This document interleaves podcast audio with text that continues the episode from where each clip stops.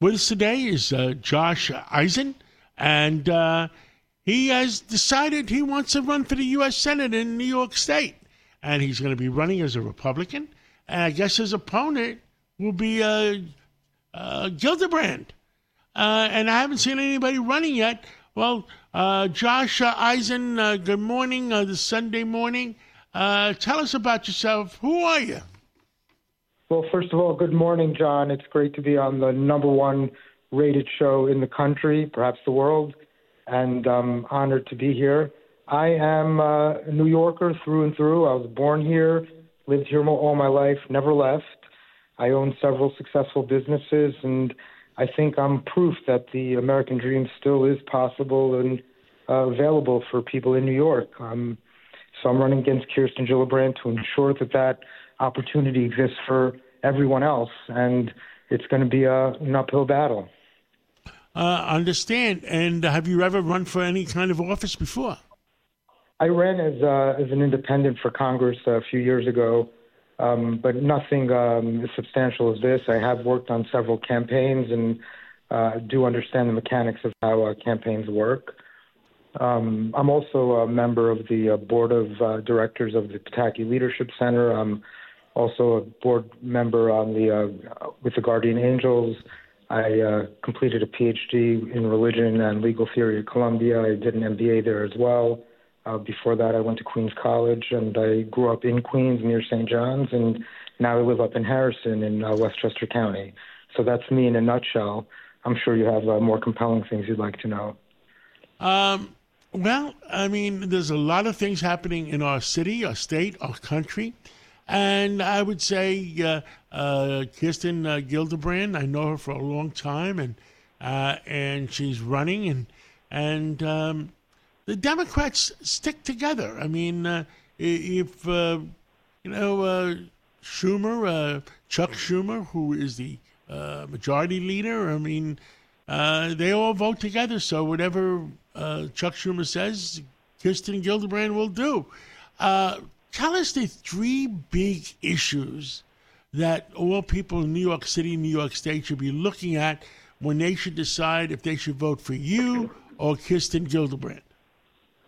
Well, the three biggest issues, and the ones I hear when I travel around the state, whether it's in New York City, Nassau County, up in Erie County, or Oneonta, anywhere I go, people are talking about the migrant crisis, and they're blaming Kirsten Gillibrand, Kathy Hochul, Joe Biden for just having open borders and creating a situation where the migrants come in here and they're getting a deal that they didn't sign up for. If the migrants knew they'd be out in the cold or in tents at Floyd Bennett Field, I don't think they'd make the trek and people around are suffering as a result, whether it's school closures or just an over inundation of population around where people currently live. I think another very big, big issue around the state is the cost of living, housing costs, something that's really affecting a lot of people. Kirsten Gillibrand is sitting idly by while our Treasury and Fed make decisions that are devastating for working people in New York State. And um, around the country, but especially in New York State, it's been quite devastating. And I think these are two certainly issues where Kirsten Gillibrand and well, I have very, very different uh, views. Education is number one to you. And uh, how, how, do you feel about the border? I mean, uh, half a million people have left New York State uh, because uh, they feel that, uh, I guess, their taxes are too high. A lot of them felt that that uh, they didn't feel safe walking around. I mean, you tell us about that. Yeah, people are leaving. When people don't like the way things are going, they move away. There was a time that California was one of the most attractive places, and their their representation in Congress went from 22 people to 33 to over 40 in a matter of decades because people loved California. That was true for New York also. Now people don't love New York. It's overregulated, it's overtaxed, and the people are overburdened and they're working way too hard and getting way too little. And when that happens for long enough, you're going to leave. And that's exactly what's happening beyond the problems with our educational system where people feel that centralized government is coming in and telling them how to educate their children. There's a lot of reasons why many people are leaving New York, but I still believe there are many great reasons to stay here. I love it here and I'm not going anywhere, and I'm I'm gonna I'm gonna fight, and I'm gonna make a difference.